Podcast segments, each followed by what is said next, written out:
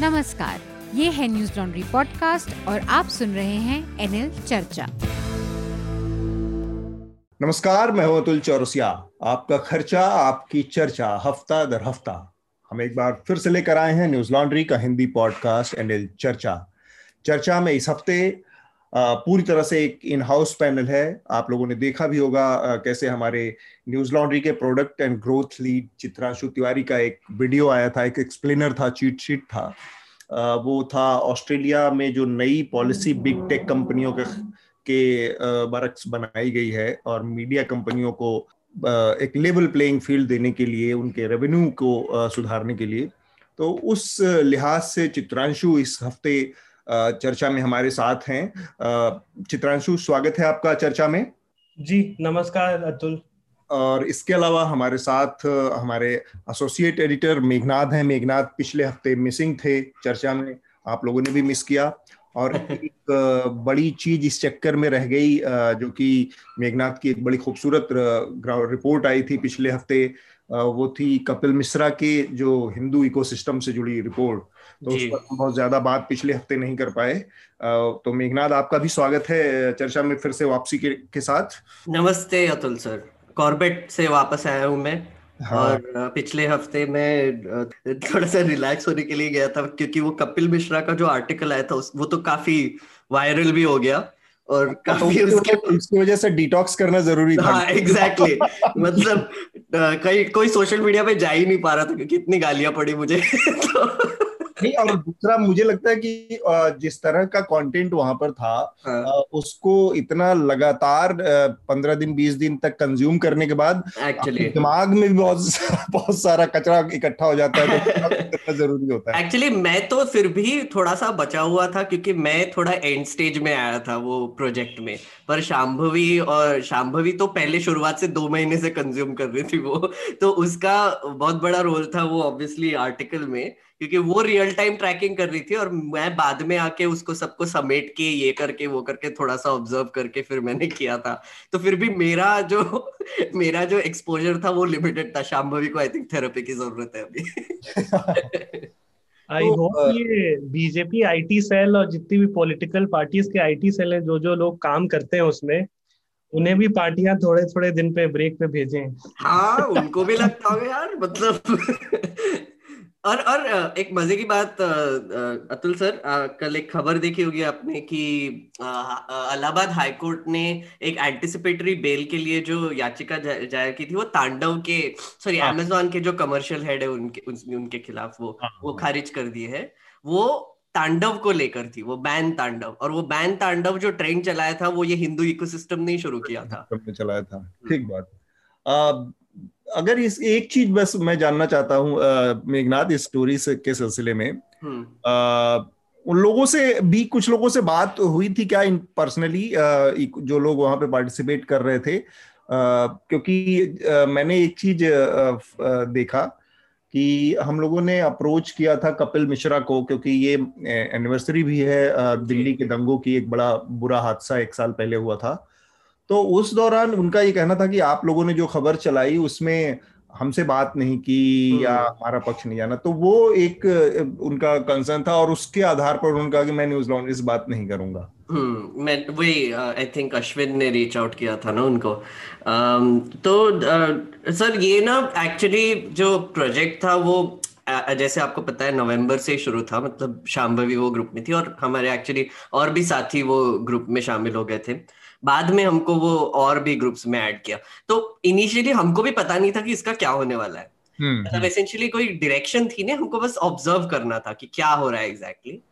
अब ये जो टूल किट का जब मामला आया ना तो एकदम बेसिकली हमारे भी दिमाग में ये क्लिक हुआ कि अरे अगर ये टूल किट है और ये अगर आप इसको कम्युनल ये बता रहे हो एंगल दे रहे हो इसको तो फिर जो ये जो ग्रुप में हो रहा है वो तो रोज टूल किट शेयर करते हैं। तो फिर हम्म। हमारे भी दिमाग में वो आइडिया फिर क्लिक हुआ। उसके बाद हमारा एक्चुअली वो आ, काम ज़्यादा फास्ट पेस में शुरू हुआ। और ये जो रिपोर्ट था वो एक fly on the wall account था कि वहाँ पे क्या होता है। Fly on the wall account था और ऑब्वियसली उसमें हमारे ओपिनियंस भी थे। Right right? सो so, मैं उसको पार्शियली रिपोर्ट बोलूँगा पार्शियली थोड़ा सा ओपिनियन भी बोलूँगा क्योंकि इसमें हमने हमारे भी ऑब्जर्वेशन दिए थे एज ऑब्जर्वर्स और मुझे क्या लगता है सर मैं, मैंने भी ये काफ़ी सुना कि आपने उनसे बात क्यों नहीं की एक्सेट्रा मुझे नहीं लगता कि जो ये एलिमेंट्स है जो ऐसे खालिस्तानी मतलब सिख लोगों के अगेंस्ट ऐसे डॉक्यूमेंट पे डॉक्यूमेंट बनाए जा रहे हैं या फिर मास ट्वीट कर रहे हैं हम्म। मुझे नहीं लगता उनको प्लेटफॉर्म भी देना चाहिए। क्योंकि उन्होंने जो किया है, वो तो हमने दिखा दिया है। अब उनका रिएक्शन लेना वो वो I think it's it's debatable मुझे नहीं लगता कि कपिल मिश्रा का इस पे कोई रिएक्शन लेने की वैसे ज़रूरत थी। बेसिक इसमें लाइन यही है, जो चीज़ें वहाँ थी, वो तो खैर हमारे पास ऑन रिकॉर्ड फ़र्स्ट हैंड थी। और ये एक तरह का ऑब्जर्वेशन था इस, बिल्कुल सही बात है कि ये एक तरह का इसे पूरी तरह से ये नहीं माना जाना चाहिए कि ये कोई hard core investigation investigative report में दूसरे पक्ष का भी वो शामिल करना बहुत उसकी कोई मजबूरी थी। एनीवे anyway, तो मुझे और ये एक और एक और सर एक और चीज़ बोलना चाहूँगा कि लोग बोल रहे कि हाँ ये तो कोई सीक्रेट ग्रुप था नहीं। तो हमने तो कभी बोला ही नहीं कि वो सीक्रेट ग्रुप है। हमने तो बोला कि हमको ऐड किया गया वो ओपन ग्रुप से सबके सब कोई भी जाके देख सकता है इसको इस लिहाज से भी देखिए कि ये कोई सीक्रेट ग्रुप नहीं था exactly. इतने इतने ओपन तरीके से वही सारी चीज़ें हो रही थी जिसके लिए दिशा रवि को जेल में जाना पड़ रहा था exactly. दिशा रवि का भी कोई कुछ सीक्रेट नहीं था सब कुछ ओपन था पब्लिक में था लेकिन उसको साजिश बताया जा रहा है और एक जगह जहाँ पर क्लियरली दिख रहा है कि आप हेट को प्रोपगेट कर रहे हैं लोगों को नफरत फैला रहे हैं या इस तरह की चीज़ें बढ़ रहे हैं फेक न्यूज़ जैसी चीज़ें भी उसमें और दूसरा अगर डिग्निटी के लिहाज से देखें तो वुमेन डिग्निटी के लिहाज से इतनी घटिया तरह की चीज़ें वहाँ पे कही जा रही थी चाहे वो ग्रेटा हो या दिशा हो तमाम महिलाएँ जो भी। तो उन सब चीज़ों को रहते हुए भी आप कह रहे हैं कि इसमें कोई बड़ी बात नहीं है। तो नहीं बड़ी बात है तो फिर इसको उतना तूल देने की भी ज़रूरत नहीं है। बिल्कुल। आप उसको अवॉइड कर सकते हैं अगर कर सकते हैं तो करिए। और हाँ एक और बात है कि आई थिंक रिपोर्ट इसलिए भी इम्पोर्टेंट थी और इतना इम्पैक्ट रहा रिपोर्ट का क्योंकि हम लोग जब मीडिया में काम करते हैं और या पत्रकारिता करते हैं तो हमारा एवरीडे बेसिस पे एक्सपोजर रहता है इन सब चीज़ों को लेके। आईटी आईटी सेल क्या सामान हम्म। बना रही है कैसे तरह से मिस इन्फॉर्मेशन फैलाई जा रही है।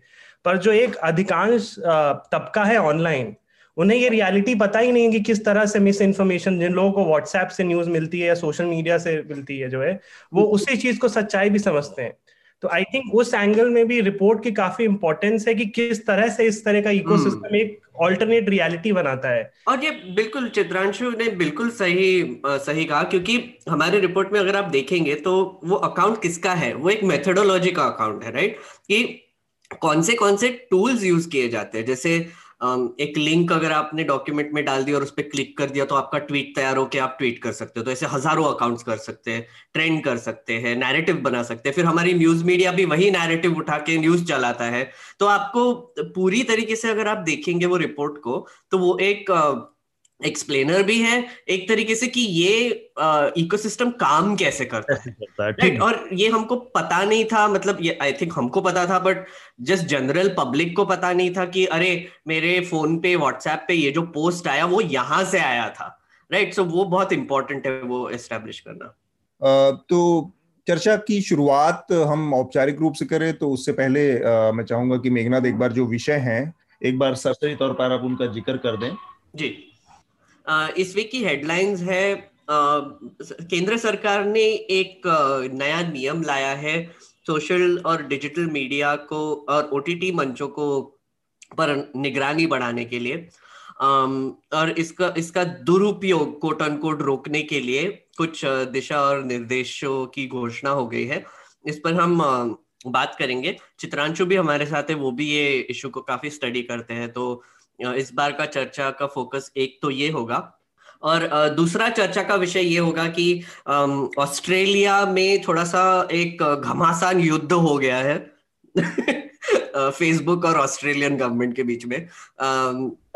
ऑस्ट्रेलियन गवर्नमेंट ने एक नया कानून लाया है जिसमें ये बोला गया है कि जो कंटेंट उनके यहाँ पर पब्लिश होता है न्यूज़ प्लेटफॉर्म से उनको कुछ रेवेन्यू देना चाहिए। ऐसे नहीं होना चाहिए कि फेसबुक की एड दिखा के कमा रही है। उसका कुछ शेयर न्यूज़ प्लेटफॉर्म्स को भी जाना चाहिए।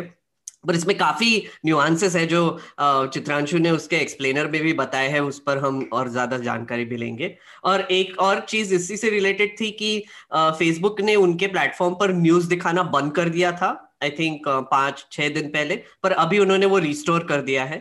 आई थिंक वो थोड़ा सा उनका बैकलैश भी काफ़ी हुआ उसकी वजह से। तो वो ये इस पर हम बात करेंगे। बिल्कुल। um, और एक खबर ये है कि uh, पिछले साल फरवरी 2020 में उत्तर पूर्वी दिल्ली के सांप्रदायिक दंगों के को अभी एक साल हो चुका है। दंगों में मारे गए और तिरपन लोगों के सिलसिले में अड़तीस लोगों पर अभी तक दिल्ली पुलिस ने चार्जशीट फ़ाइल की है। वहीं अभी तक सिर्फ़ सत्रह मामलों की ही कोर्ट हियरिंग अभी तक हो पाई है पर बाकी काफ़ी जेल में भी है और सर काफ़ी फिगर्स है ना इसमें हाँ. मतलब अभी बेल नहीं मिली है अभी भी जेल में है एक्सेट्रा हाँ. और काफ़ी लोगों पे यूएपीए भी लग चुका है जिसका मैंने भी एक एक्सप्लेनर किया था और हम पहले भी बात कर चुके हैं इस पर राष्ट्रीय राजधानी के अदालत ने मंगलवार को सोशल मीडिया पर किसानों के विरोध प्रदर्शन के संबंधित जो टूल किट का जो मामला था उसमें जो आरोपी जिसको गिरफ़्तार किया था जो एक एनवायरमेंट एक्टिविस्ट है दिशा रवि उनको जमानत दे दी है। तो उस पर आई थिंक हमने आपने लास्ट वीक उस पर चर्चा की थी। हम्म। देश में कोरोना के टीकाकरण का दूसरा चरण एक मार्च से शुरू होने जा रहा है। इसमें 60 साल से ज़्यादा उम्र वाले और कई रोगों से ग्रस्त जो लोग हैं जो 45 साल से ऊपर है उनको प्राथमिकता दी जाएगी। और और एक उससे ही रिलेटेड न्यूज़ है कि महाराष्ट्र में अभी फिर से लॉकडाउन शुरू होने की खबर आ रही है। वहाँ पर केसेस की बढ़ोतरी दिखाई दे रही है। और आई थिंक दिल्ली में भी सर स्पाइक दिख रहा है राइट हाँ दिल्ली में भी तेज़ी से बढ़ रहे हैं मामले कल से। दिल्ली में एक स्पाइक दिख रहा है। पेट्रोल की कीमत बढ़ चुकी है। नब्बे हो चुकी है, नब्बे एक एक अभी दिल्ली में नब्बे है पर मध्य प्रदेश और राजस्थान में वो सौ पार कर चुकी है। और पिछले हफ़्ते हमने देखा कि रॉबर्ट वाद्रा साइकिल उठा के काम पे जा रहे थे पर मैं तो सोच रहा था कि वो काम है कहाँ उनका? ऑफ़िस कहाँ है यार? मतलब कहाँ जा रहे हो आप? काम करते क्या है Robert Vadra exactly I mean मैं तो वही सोच रहा था कि ठीक है और Robert Vadra going to work on a cycle उनके पीछे पूरा इतना पतंगड़ लगा हुआ था। जाते कहाँ है? जो जो लोग साइकिल चलाते हैं उन्हें एक पिटिशन शुरू करनी चाहिए कि कृपया करके रॉबर्ट वाद्रा साइकिल को बदनामी ना दिलवाए। चित्रांशु चित्रांशु को बहुत हर्ट हो रहा है क्योंकि वो एक है ऐसे जो साइकिल से आते हैं ऑफ़िस में। एक चीज़ और है एक बड़ी इसमें मुहिम शुरू हो गई है कि दिल्ली या इस तरह के बड़े शहरों में साइकिल ट्रैक की मांग शुरू हो गई जो कि बड़ी जेन्युइन हम्म। मांग है। अगर साइकिल ट्रैक सेफ़ हो तो बहुत हम्म। सारे लोग इस्तेमाल कर सकते हैं रोज़ाना की आवाजाही में। दो चार पाँच दस किलोमीटर के दायरे में जो लोग ऑफ़िस में काम करते हैं उनके लिहाज से एक इंटरेस्टिंग ये है कि अगर सेफ़ साइकिल ट्रैक हो क्योंकि तो अभी तो ये है कि साइकिल ट्रैक है ही नहीं है। बिल्कुल। मुझे अतुल क्योंकि आप भी यूपी से हैं तो आपको पता होगा ये अखिलेश के समय जो है हाँ। जब वो चीफ मिनिस्टर थे नोएडा लखनऊ में काफ़ी साइकिल ट्रैक बने थे नोएडा लखनऊ में नगर में और नोएडा में हाँ। वो सब साइकिल ट्रैक का तो अब कुछ है नहीं वहाँ मोटरसाइकिलें और गाड़ियाँ चलती हैं पार्किंग पार्किंग लॉट बन गए हाँ तो एक वो भी है कि साइकिल ट्रैक बन भी जाते हैं किसी तरह से तो वो उनका इन्फोर्समेंट होता नहीं है और बिल्कुल।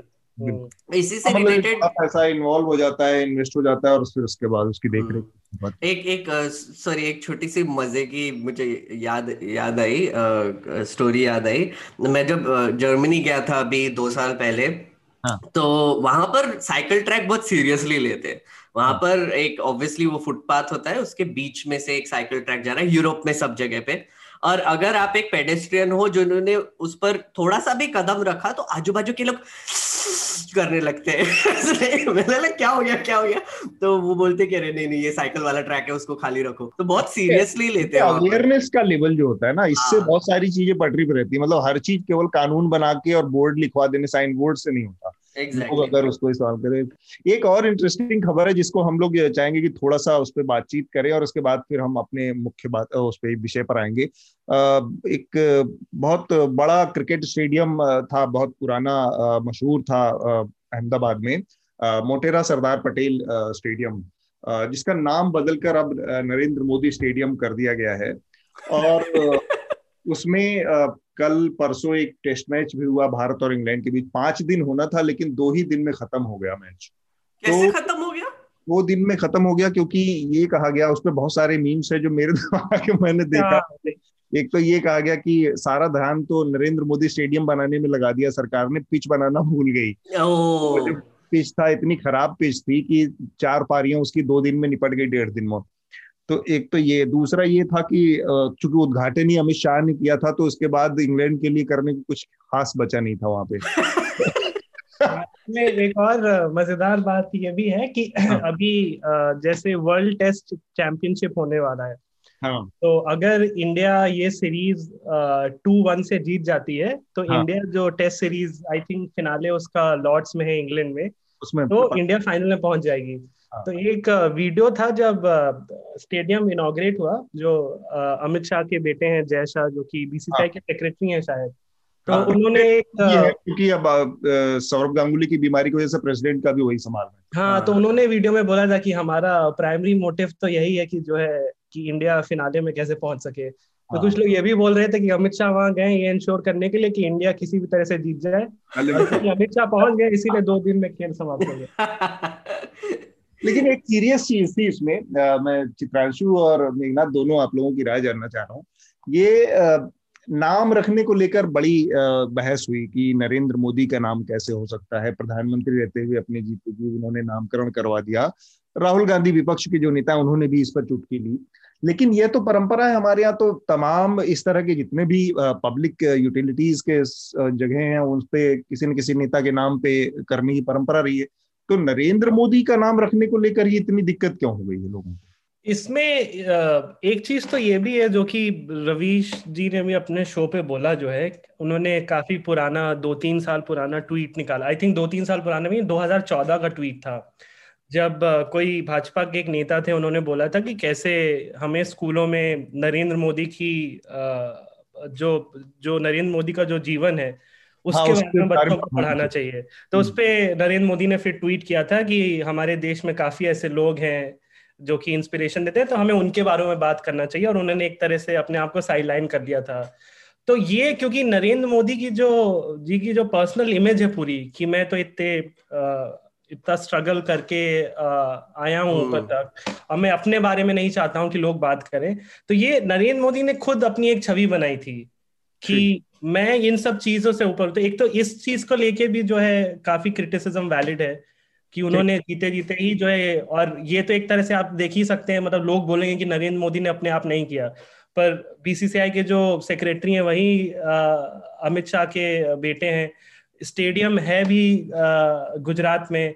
तो ये काफ़ी डिफ़िकल्ट होगा आर्ग्यूमेंट बनाना कि ये नरेंद्र मोदी जी के बिना इंफॉर्मेशन या बिना कंसेंट वो तो खैर माना ही नहीं जा सकता कि हम्म। की जानकारी हाँ, के बिना हाँ, और दूसरा ये बहुत लोग बोल रहे हैं कि पहले भी हुआ है तो आई थिंक अगर ये पहले भी हुआ है एक तो वो काफ़ी वीक आर्ग्यूमेंट है क्योंकि भाजपा का यही आर्ग्यूमेंट रहा है कि पूरी देश में जितने भी नेहरू गांधी परिवार पे है तो अगर आपकी पूरी राजनीति ही उसी बात पे रही है कि हम उस चीज़ के अगेंस्ट है और आप फिर वही खुद चीज़ कर रहे हैं तो फिर डिफरेंस ही क्या हो गया मतलब लोग बोलते हैं कि बीजेपी का एक तरह से कांग्रेसाइजेशन हो गया है exactly. तो ये मुझे लगता है उसी उस पर्सपेक्टिव में ही देखना चाहिए कि किस तरह hmm. से मतलब आप अपनी बातों से दूर हट रहे हैं अपनी ब्रांडिंग करना चाहते हैं इसमें एक और भी लोग पैरेलल ड्रॉ करते हैं कि किस तरह से जब मायावती ने अपने लिए लखनऊ hmm. में और नोएडा में पार्क बनाए तो मुझे लगता है वो थोड़ा अलग है क्योंकि अगर आप दलित नेता हैं और अगर आप समाज के ऐसे वर्ग से आते हैं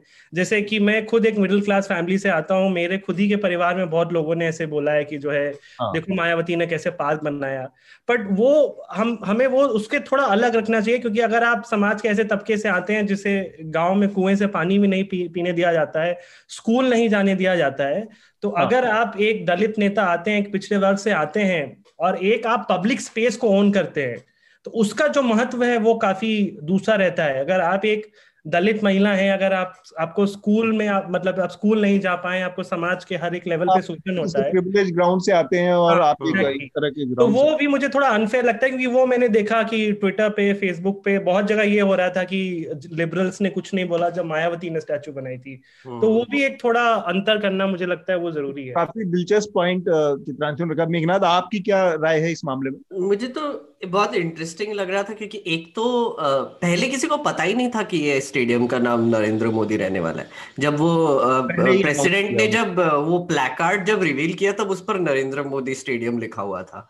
फिर बाद में एक न्यूज़ स्प्रेड हुआ कि सरदार पटेल स्टेडियम जो जो नाम था उसको रिनेम करके नरेंद्र मोदी कर दिया। तो काफ़ी राइट विंग से भी लोग थे जो ट्विटर पे बोलने लगे कि ये फेक न्यूज़ है, कोई स्टेडियम को ऐसे नाम नहीं दिया गया है एक्सेट्रा एक्सेट्रा क्योंकि ये चित्रांशु से ही बात बात आगे अगर ले जाए तो क्योंकि मुझे लगता है कि मोदी जी ने अभी तक जो इमेज बनाई थी वो यही थी कि नहीं, मेरे नाम से कुछ होने नहीं वाला है, मेरे नाम से कुछ होता नहीं है, सबके, ये सबके लिए सबका विकास है एक्सेट्रा एक्सेट्रा तो कुछ कुछ जो राइट विंग के लोग थे, उनको भी विश्वास नहीं हो रहा था कि ये सही में है क्या राइट फिर बाद में एक और बहुत ही मज़ेदार चीज़ हुई कि किसी ने बोला कि एक एंड उसका रिलायंस एंड है और एक एंड अडानी एंड है। तो लोगों ने वो शुरू कर दिया फिर बोला कि हाँ हाँ बहुत अच्छा जोक है। पर एक्चुअली है मतलब वो जो फिर मैप जब बाहर आया वो उसका तो एक एंड पिच का अडानी एंड है और एक एंड पिच का रिलायंस एंड है और फिर वो जो जोक था वो भी सच निकला।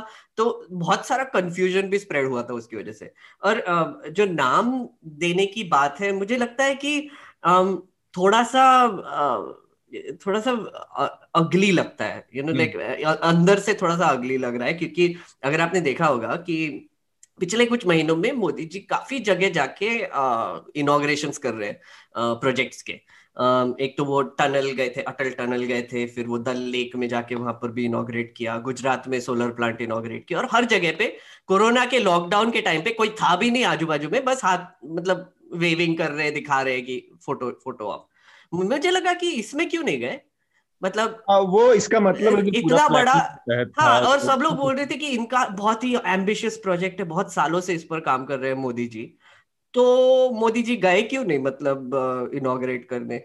तो मुझे ना ये बहुत ही अजीब सा लगा क्योंकि एक तो एक तो ये भी अभी दिखाई दे रहा है कि ये गवर्नमेंट को कोई फ़र्क नहीं पड़ता कि लोग उनको क्या देखे क्या सोचे क्या समझे कैसे जज करे। और ऊपर से एक्चुअली उनके सपोर्टर्स बोल रहे थे कि हाँ हाँ बर्नॉल लग गया लिबरल्स को क्योंकि नरेंद्र मोदी स्टेडियम में अडानी और अंबानी का भी नाम डाल दिया है। इसका मतलब फार्मर्स प्रोटेस्ट को हटाया जाएगा।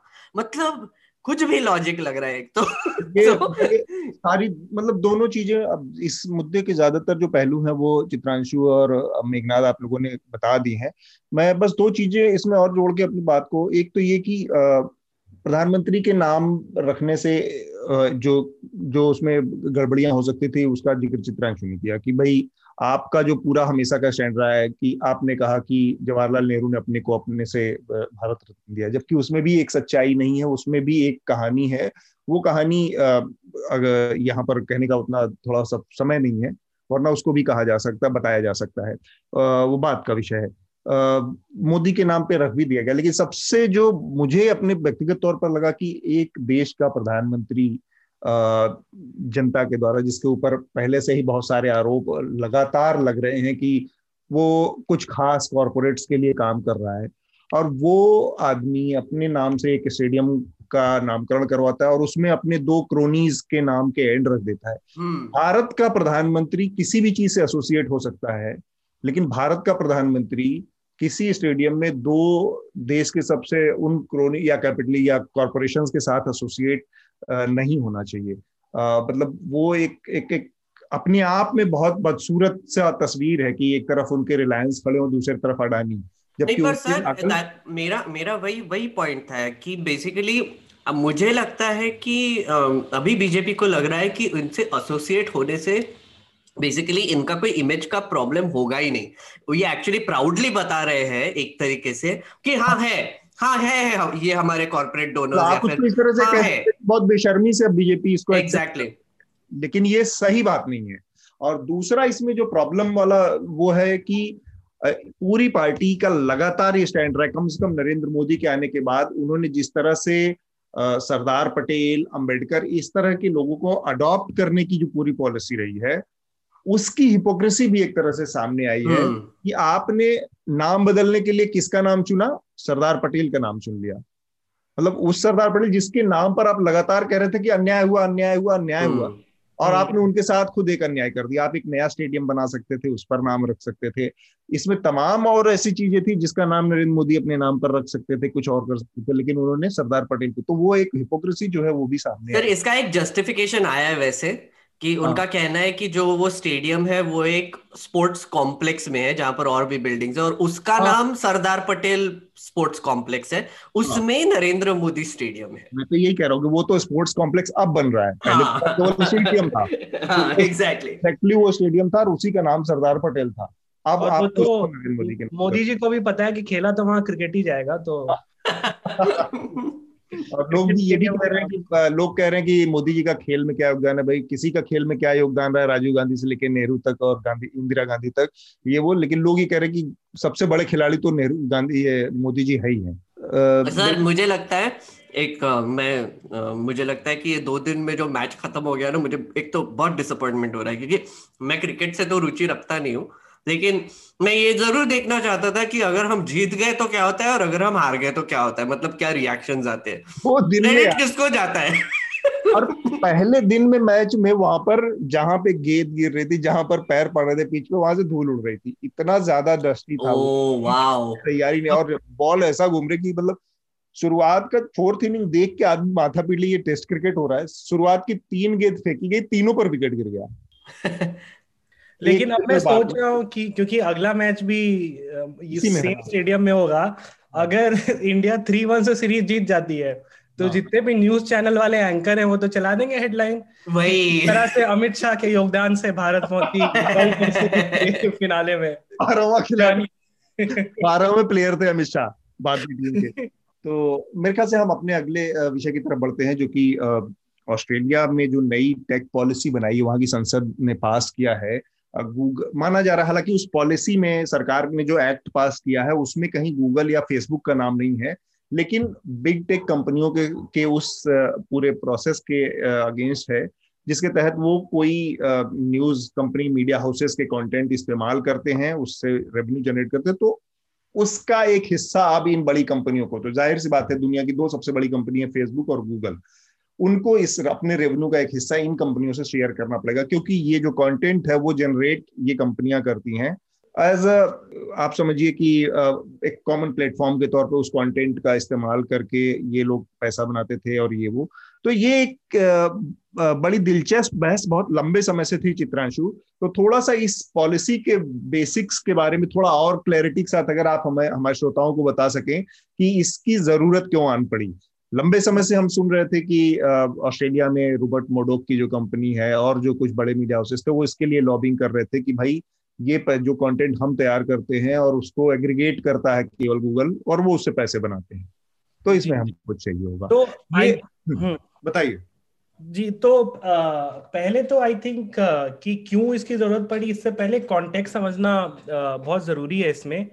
ये क्योंकि ये अ, अचानक से ऐसा नहीं हुआ कि नया लेजिस्लेशन या नया लॉ हो गया। ये बेसिकली ऑस्ट्रेलिया का जो कंपटीशन अथॉरिटी है ऑस्ट्रेलियन कंपटीशन कंज्यूमर कमीशन हाँ। उनको 2017 में ही बोला गया था जो उस समय के ट्रेजरार थे जो है कि आप एक डिजिटल प्लेटफॉर्म इंक्वायरी करिए कि किस तरह से जो लार्ज प्लेटफॉर्म है फेसबुक गूगल इत्यादि उनका क्या इम्पैक्ट है मीडिया इकोसिस्टम पे अ, बाकी का जो लार्जर कंटेंट इकोसिस्टम है उस पे।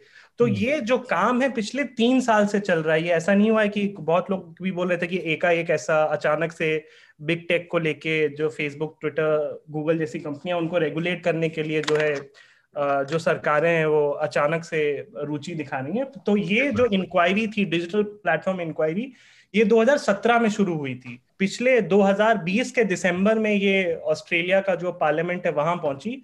और इनफैक्ट कल जो है ऑस्ट्रेलिया के पार्लियामेंट में जो ये न्यूज़ मीडिया बार्गेन कोड नाम है लेजिस्लेशन का ये अब लॉ बन गया है पास हो गया है। जब मैंने एक्सप्लेनर किया था तब सिर्फ़ हाउस ऑफ़ रिप्रेजेंटेटिव से पास हुआ था। पर कल जो है ये पार्लियामेंट में ये लॉ जो है पारित हो गया तो ये अब लॉ है। हम्म, अब इसमें जैसे आपने सवाल पूछा कि इसकी ज़रूरत क्या है एक तो आई थिंक बहुत लंबे अरसे से जो आप देखेगा जो मतलब 2010 से लेके 2015-16 तक जब जो प्लेटफॉर्म्स हैं गूगल फेसबुक वो काफ़ी तेज़ी से बढ़े। और उस समय इतनी तेज़ी से बढ़े एक जैसे सिलिकॉन वैली की कंपनी का जो मोटो होता था वो होता था move fast and break things अब हम्म, इसका हिंदी रूपांतर तो ये हुआ कि मतलब कि आप बस आप कंपनी की ग्रोथ देखते थे। हम्म, और उस समय क्योंकि जो रेगुलेटर्स थे, जो सरकार में थे, उन्हें भी उतनी इंफॉर्मेशन नहीं थी कि कैसे बिग टेक काम करता है। इनफैक्ट अगर आप यूएस में देखें जहाँ फेसबुक ट्विटर गूगल ये तीनों कंपनियाँ जो है, अमेरिका की हैं। अगर आप अमेरिका में दो तीन साल पहले की जो कांग्रेशनल हियरिंग होती है वहाँ पे, जैसे हमारे यहाँ पार्लियामेंट्री स्टैंडिंग कमेटी होती है, उसकी हियरिंग तो क्लोज होती है बट उनके यहाँ जो सेनेट कमेटी होती है, वो लाइव स्ट्रीम होती है और वो देख सकते हैं। उसमें भी आप देखिएगा कि जो आ, अमेरिका के जो लॉ मेकर हैं या सेनेट में वो भी ऐसे ऐसे सवाल पूछ रहे हैं कि जो अभी हाई स्कूल में भी बच्चा हो वो भी बता सकता है कि इस सवाल का तो कोई तुक ही नहीं बनता है तो हाँ। काफ़ी लंबे समय तक ना तो सरकार को पता था ना तो रेगुलेटर्स को पता था कि बिग टेक या फेसबुक या गूगल जैसी कंपनियाँ काम कैसे करती हैं हम्म। और क्योंकि उनको ये पता ही नहीं था कि काम कैसे करती हैं तो वो कभी भी उसका इम्पैक्ट नहीं देख सकते थे बट पिछले दो तीन साल में क्योंकि कंपनी इतनी तेज़ी से बढ़ी हुई है और उनका इतना इम्पैक्ट रहा है स्पेशली डेमोक्रेसी और मीडिया इकोसिस्टम को लेके एक खास रुचि जागी है। स्पेशली हाँ. अब हम न्यूज़ मीडिया के बारे में बात करते हैं। अब आप जैसे मान लीजिए तीन तरह की मीडिया होती है आपकी। इलेक्ट्रॉनिक मीडिया हो गई डिजिटल मीडिया हो गई और प्रिंट मीडिया हो गई। हम्म। काफ़ी कन्वेंशनली बहुत लंबे समय तक आप मान लीजिए डिजिटल तो फिर भी नया आया है। अखबार और इलेक्ट्रॉनिक दोनों में जो प्राइमरी रेवेन्यू जनरेटर होता था जहाँ से आमदनी आती थी न्यूज़ पब्लिशर्स को वो एड से आती थी हम्म। क्योंकि आप जैसे हम पेपर जो खरीदते हैं वो कि पाँच या छह रुपए का पेपर आता है हिंदू अब दस रुपए का हो गया है आपको पेपर बनाने की जो कॉस्ट होती है वो होती है जो है दस पंद्रह रुपए तो हम्म। उस वो न्यूज़पेपर बनाने का जो या न्यूज़ गैदरिंग का कॉस्ट होता है वो पूरा एड से सब्सिडाइज होता है तो डिजिटल में एक तो डिजिटल जैसे ही आया तो जैसे न्यूज़ लॉन्ड्री ऑर्गेनाइजेशन थी हमें बहुत फ़ायदा मिल गया क्योंकि कन्वेंशनली जो है आप अगर आपको इलेक्ट्रॉनिक खरीदना है आपको सैटेलाइट से मतलब अप लिंकिंग डाउन लिंकिंग करना पड़ेगा। अगर आप प्रिंट में है तो आपको डिजिटल एक प्रिंटिंग प्रेस चाहिए होगा। बट हम्म। जिस तरह से फेसबुक और गूगल शुरू में आए तो जो डिस्ट्रीब्यूशन सिस्टम था वो पूरा रेव्यूलाइज हो गया। जैसे न्यूज़ हम्म। लॉन्ड्री शुरू हुआ दो हज़ार बारह में। हम अपनी खबरें कर पाए हम इतनी जल्दी से और ग्रो कर पाए क्योंकि एक डिजिटल डिस्ट्रीब्यूशन था तो जब हम्म। शुरू शुरू में फेसबुक और ट्विटर आए तो वो काफ़ी हेल्प हुआ उन्हें छोटे जैसे न्यूज़ लॉन्ड्री जैसे या और जो डिजिटल इकोसिस्टम है क्योंकि हम्म। एक तो हमारी वेबसाइट थी दूसरी जो फेसबुक और ट्विटर और गूगल पे इतनी तेज़ी से ज़्यादा लोग आ रहे थे हम्म। उस ऑडियंस का यूज़ न्यूज़ पब्लिशर्स भी कर सकते थे बट ऑब्वियसली अब जब फेसबुक और ट्विटर या गूगल इन और या जो भी बिग प्लेटफॉर्म हो या लार्ज प्लेटफॉर्म पे हो उनका मकसद था ज़्यादा यूज़र या ज़्यादा लोग इकट्ठे करना और कैसे उनको इंगेज करना उनका मकसद ये कभी नहीं था कि हम जर्नलिज्म को कैसे हेल्प कर सके वो बोलते रहते हैं अपने पीआर में और अपनी कम्युनिकेशन में that we want to save journalism but वो प्राइवेट कंपनी है उन्हें अपना रेवेन्यू बढ़ाना है और उनका रेवेन्यू आता है एड से हम्म। तो पिछले दस साल में हुआ क्या है स्पेशली डिजिटल में। जो भी एड रेवेन्यू आता है डिजिटल में या इंटरनेट में उसका साठ से सत्तर फ़ीसदी रेवेन्यू वो गूगल और फेसबुक के पास जा रहा है। तो अगर हम्म। मान लीजिए जो अगर छह साल या सात साल पहले अगर कोई डिजिटल न्यूज़ मीडिया ऑर्गेनाइजेशन था उसको जो रेवेन्यू आ रहा था जो टोटल इंटरनेट रेवेन्यू था उसमें उसको गूगल और फेसबुक से शेयर नहीं करना पड़ रहा था। पर हाँ। आज के समय पे अगर दस रुपए मान लीजिए इंटरनेट पे टोटल रेवेन्यू बनता है उस दस में से छह सात रुपए तो गूगल और फेसबुक पे ही चला जाता है के पास चला जाता है उसके बाद का जो हिस्सा बचता है वो न्यूज़ ऑर्गेनाइजेशन को थोड़ा बहुत तो एक तो जो सबसे बड़ा नीड था लॉ का जो कि लोग बोल भी रहे हैं ये इसलिए हुआ है कि कन्वेंशनली जो मीडिया का जो मॉडल था वो एड पे आधारित था। वो एड का रेवेन्यू पूरा फेसबुक और गूगल और ट्विटर पे जा रहा है तो उस वजह से लोग डिमांड कर रहे हैं कि फेसबुक और गूगल को कुछ भागीदारी देनी चाहिए रेवेन्यू में या उसमें। एक वो सबसे बड़ा कारण है। दूसरा एक कारण ये है कि क्यों न्यूज़ प्लेटफॉर्म्स ऐसा बोल रहे हैं। अब जैसे मैंने आपको शुरू में बताया कि जैसे इस, ये तो मेरा पर्सनल अनुभव भी है, जब मैं न्यूज़ लॉन्ड्री में करीब चार साल में हूँ। मुझे अभी चार साल हो गए मुझे। मुझे अभी भी याद है जब 2015-16 की बात थी तो उस समय फेसबुक स्टैब्लिश हो गया था इंडिया में पर तब भी काफ़ी उनके एक्सपेरिमेंट चल रहे थे वीडियो से और उससे तो क्योंकि फेसबुक से जो ट्रैफ़िक आ रहा था वो इतना ज़्यादा था और फेसबुक की रीच इतना ज़्यादा थी हाँ. तो पब्लिशर्स वही करना चाहते थे जो फेसबुक पे चले जैसे चार साल पहले पिवट टू वीडियो की बहुत बात हुई थी तो आपको हाँ, याद हाँ, होगा हाँ, कि जितने भी न्यूज़ ऑर्गेनाइजेशन से सब दो दो तीन तीन वीडियो बनाने लगे। वीडियो बना रहे थे क्योंकि फेसबुक अपनी एल्गोरिदम में वीडियो को प्रमोट कर रहा था क्योंकि उन्हें यूट्यूब से कम्पीट करना था उनके पास वीडियो था नहीं। फेसबुक वॉच तो और आई फेसबुक वॉच अब तो फेसबुक वॉच भी चला गया तो इस तरह के काफ़ी एल्गोरिदम चेंज हुए हैं फेसबुक में। और वो अल्गोरिथम चेंज जो है मीडिया ने क्योंकि उस समय मीडिया को इतना ट्रैफ़िक आ रहा था फेसबुक से उतना रेवेन्यू आ रहा था उस समय मीडिया ने कुछ नहीं बोला वीडियो हम्म। के समय कम, का, काफ़ी सारी कंपनीज़ ने वीडियो बनाया ट्रैफ़िक बटोरा एड रेवेन्यू बटोरा फिर उसके बाद जब जब फेसबुक ने अपने एल्गोरिदम में एंगेजमेंट बढ़ाया तो काफ़ी एक तरह का मिस इन्फॉर्मेशन काफ़ी तरह का नेगेटिव कंटेंट लोग करने लगे जो है क्लिक बेटी कंटेंट करने लगे। और हम्म। धीरे धीरे आप देखिएगा क्योंकि फेसबुक जैसे प्लेटफॉर्म के लिए न्यूज़ भी एक हेडेक हो गया है। तब उन्होंने जैसे उन्होंने अभी दो तीन साल पहले ये किया कि हम न्यूज़ को प्रायोरिटाइज नहीं करेंगे। हम जो फ्रेंड्स एंड फैमिली वाला कंटेंट है उससे उसको हम प्रायोरिटाइज करेंगे।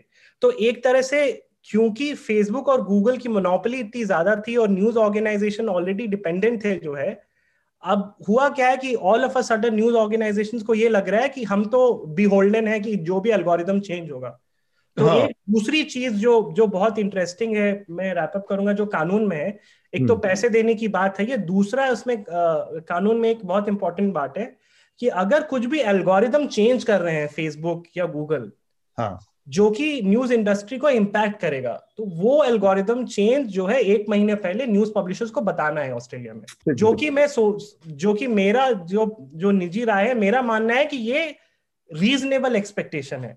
हम्म। बहुत लोग ये भी बोल रहे हैं कि कंपनीज़ तो रोज एल्गोरिदम चेंज करती रहती है तो पॉसिबल ही नहीं है बट मुझे लगता है वो रेगुलेटर्स और कंपनी डिसाइड कर सकते हैं कि अगर हम ये चेंज अपने एल्गोरिदम में करते हैं और इससे ट्रैफ़िक जो है वो न्यूज़ हाँ। पब्लिशर्स का आधा हो जाएगा तो हमें न्यूज़ ऑर्गेनाइजेशन को वो देना चाहिए। एक एक सॉरी चित्रांश सॉरी एक छोटा सा इंटरप्शन करूँगा यहाँ पे तीसरे पॉइंट के लिए। हाँ. आप जो बोल रहे हो कि एक महीने पहले बताना पड़ेगा तो ऐसे भी होगा ना कि बेसिकली अगर उन्होंने ऑस्ट्रेलिया में बता दिया तो वो चेंज वर्ल्ड वाइड होगा या कंट्री वाइड होगा? वो वो कैसे दिखेगा? अभी तो कंट्री वाइड ही होगा क्योंकि लॉ तो वहीं पे बना है उन्हीं के बट बट आई मीन जब एल्गोरिदम चेंज करते हो तो ऑब्वियसली लाइक साइट वाइड भी इफ़ेक्ट हो सकता है ना उसका? हाँ आई थिंक मेघनाथ आपका सवाल सही है तो आई डोंट थिंक वो लॉ में अब क्योंकि लॉ काफ़ी वेग भी हो तो उन्होंने लॉ हम्म। में ऐसा डिफ्रेंशिएट नहीं किया है कि अगर वो यूनिवर्सल लेवल पे हो या ऑस्ट्रेलिया लेवल पे हो ऑस्ट्रेलिया लेवल पे होगा।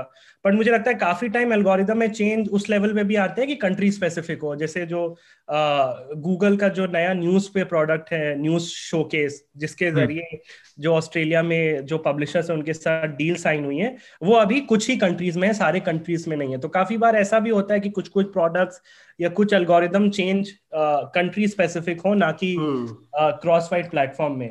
तो, तो ये जो सॉरी हम्म। चित्रांशु ये मैं थोड़ा सा न्यूज़ शोकेस के बारे में भी पूछना चाहूँगा तो आपने फेसबुक के बारे में बता दिया पर गूगल का क्या मामला है फिर ओके okay. तो एक तो इसमें ये भी आ, आ, सवाल पूछा जा रहा है अब तो खैर फेसबुक से भी बात हो गई है कि गूगल और फेसबुक दोनों ने अलग अलग क्यों रिएक्ट किया जो है कि किस तरह से गूगल ने जल्दी साइन मतलब कॉन्ट्रैक्ट साइन कर लिया पब्लिशर्स के साथ उन्हें पैसे दे दिए जो वहाँ की तीन बड़े बिग मीडिया ऑर्गेनाइजेशन है।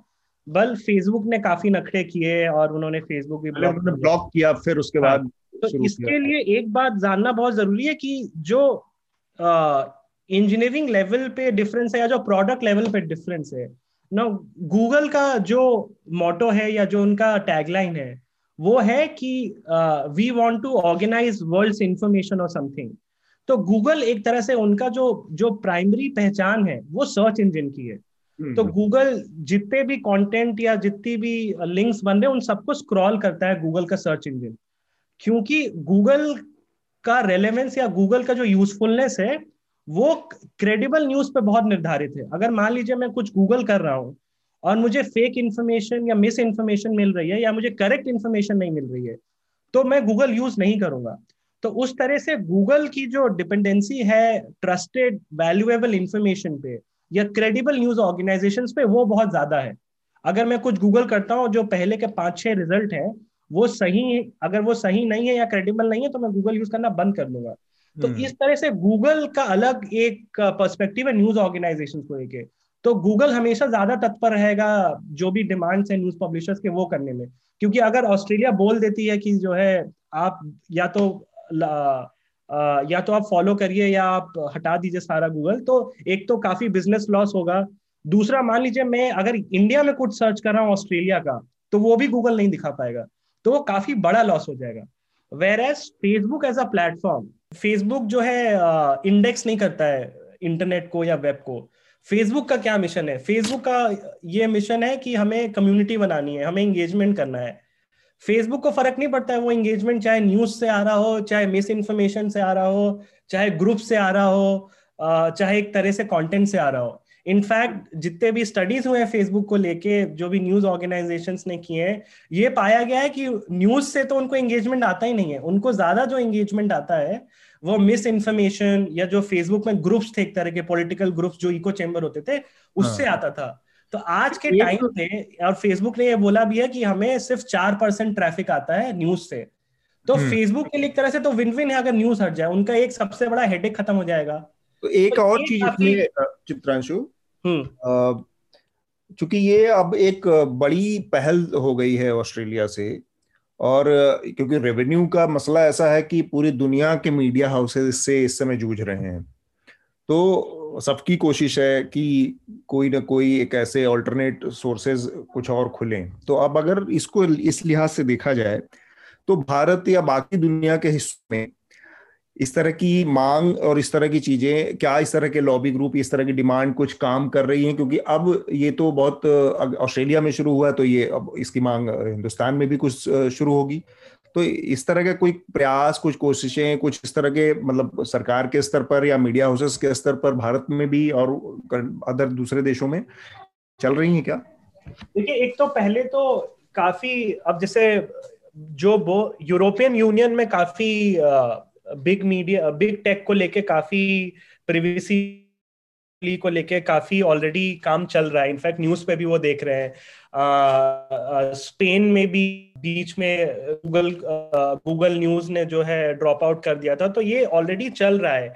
इंडिया की अगर हम भारत की बात करते हैं तो आज ही आप मैं क्योंकि मैं मेरे घर में इंडियन एक्सप्रेस आता है जो इंडियन न्यूज़पेपर सोसाइटी है। आज इंडियन एक्सप्रेस में ये फ्रंट पेज पे है। उन्होंने गूगल को लिखा है कि हमें भी जो है कॉम्पनसेशन चाहिए। हम्म।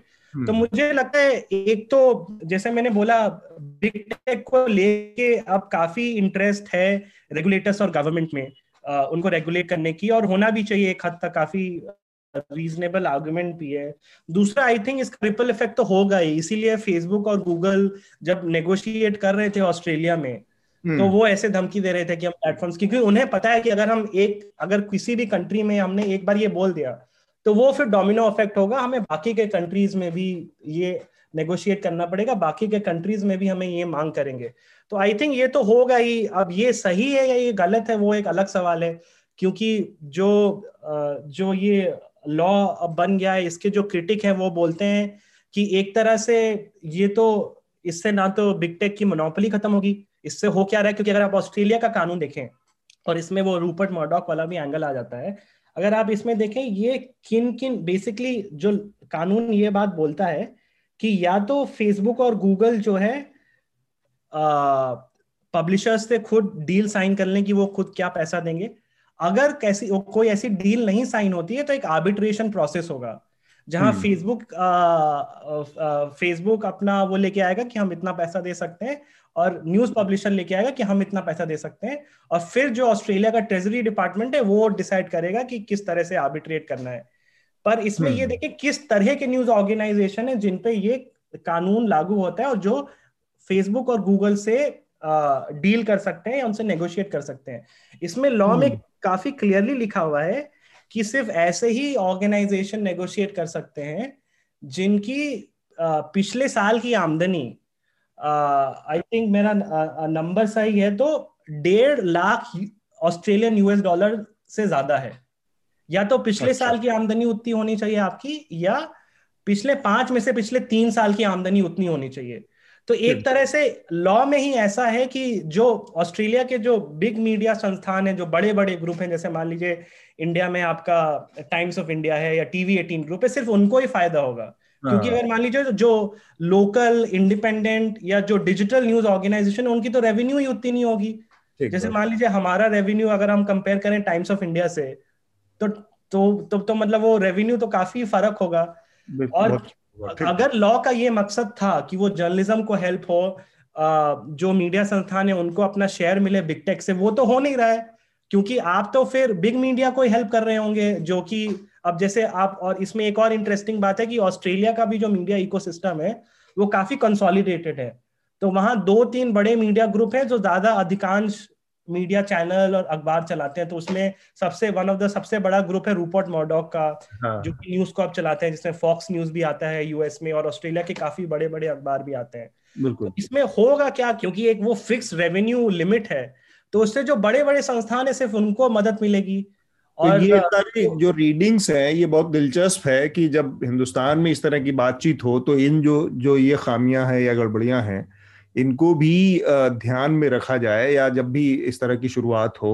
वरना फिर क्योंकि यहाँ पर तो बहुत ज़्यादा छोटे मतलब मीडिया हाउसेस के रेवेन्यू के मॉडल के हिसाब से देखा जाए तो टाइम्स ऑफ़ इंडिया और कुछ बड़े संस्थान ऐसे इतने बड़े हैं कि उसके नीचे बाकी छोटे मोटे संस्थान कहीं टिकेंगे ही नहीं। हम्म, हम्म। तो इन सब चीज़ों को भी ध्यान रखना होगा। मेघनाथ जी। इस वाले इस पूरे प्रकरण पर आपकी आखिरी टिप्पणी और या कोई सवाल है आपका चित्रांशु से? जी अ, मैं ना थोड़ा सा जूम आउट करके देखना चाहूँगा। आई थिंक चित्रांशु ने सब टेक्निकल डिटेल्स बता दिए हैं। पर अगर आप ओवरऑल पिक्चर्स देखें तो यहाँ पर हो क्या रहा है? एक तो आपने वो पढ़ा भी होगा कि फेसबुक ने पूरा ऑस्ट्रेलिया में न्यूज़ ब्लैकआउट कर दिया था। मतलब हाँ। उनके प्लेटफॉर्म पर न्यूज़ दिखाई नहीं रहे थे क्योंकि उनको लग रहा था कि अगर वो ये टैक्टिक अप्लाई करेंगे तो फिर गवर्नमेंट डर जाएगी और वो लॉ पीछे ले लेगी तो आपको एक तरीके से दिख रहा है कि फेसबुक का पावर कितना है इस इस इस इक्वेशन में कि अ, उन्होंने बस न्यूज़ शेयर करने से ही रोक नहीं लगा दी पर एसेंशियल सर्विसेज़ को भी रोक दिया था उन्होंने मतलब कुछ कुछ पेजेस जो है गवर्नमेंट के पेजेस है या फिर कोई मेडिकल पेजेस है इंश्योरेंस के पेजेस एनजीओ के पेजेस जो है सिविल सोसाइटी के पेजेस है, वो भी उन्होंने ब्लैकआउट कर दिए थे।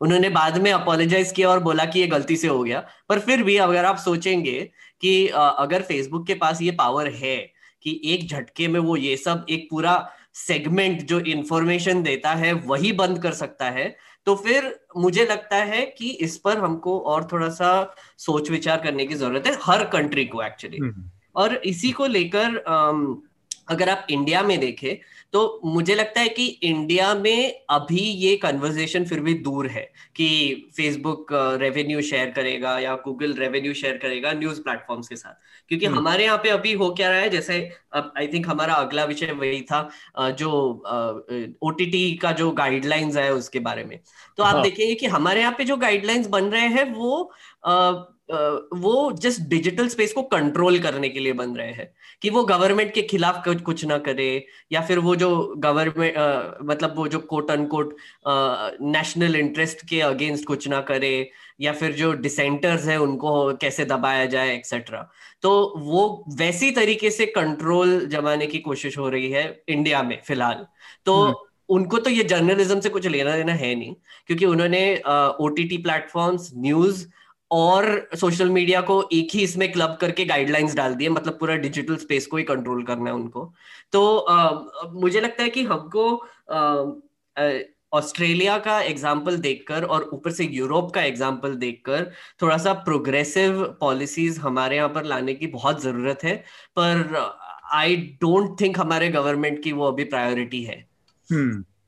इसमें अब चूँकि मेघनाथ आपने ज़िक्र कर दिया है इसका अगला हिस्सा जो हमारी बातचीत का था वो यही हम्म। है कि अभी एक दिन पहले यानी कि कल थर्सडे को भारत सरकार एक नई डिजिटल पॉलिसी के साथ आई है जिसमें डिजिटल मीडिया ओटीटी प्लेटफॉर्म और साथ में सोशल मीडिया के रेगुलेशंस की बात कही गई है जी तो ये सारी चीज़ें एक कॉन्टेक्स्ट में हो रही हैं। जैसे उसके दो हिस्से हैं, एक तो सोशल मीडिया का रेगुलेशन कैसे होगा और दूसरा डिजिटल मीडिया प्लेटफॉर्म्स डिजिटल उसमें ओटीटी को भी उन्होंने रखा है तो उसका रेगुलेशन कैसे होगा? ये सारी चीज़ें हैं इसमें। और काफ़ी सारी उसमें कानून बन, जो बनाए गए हैं, उसमें चीज़ें हैं। मसलन अब ग्रीवांस रिड्रेसल के लिए एक ऑफिसर होगा और एक नोडल ऑफिसर होगा। तीन लेयर की ये व्यवस्था सरकार ने सोशल मीडिया कंपनियों के लिए चाहे वो तो हम इसको ये देख पा रहे हैं कि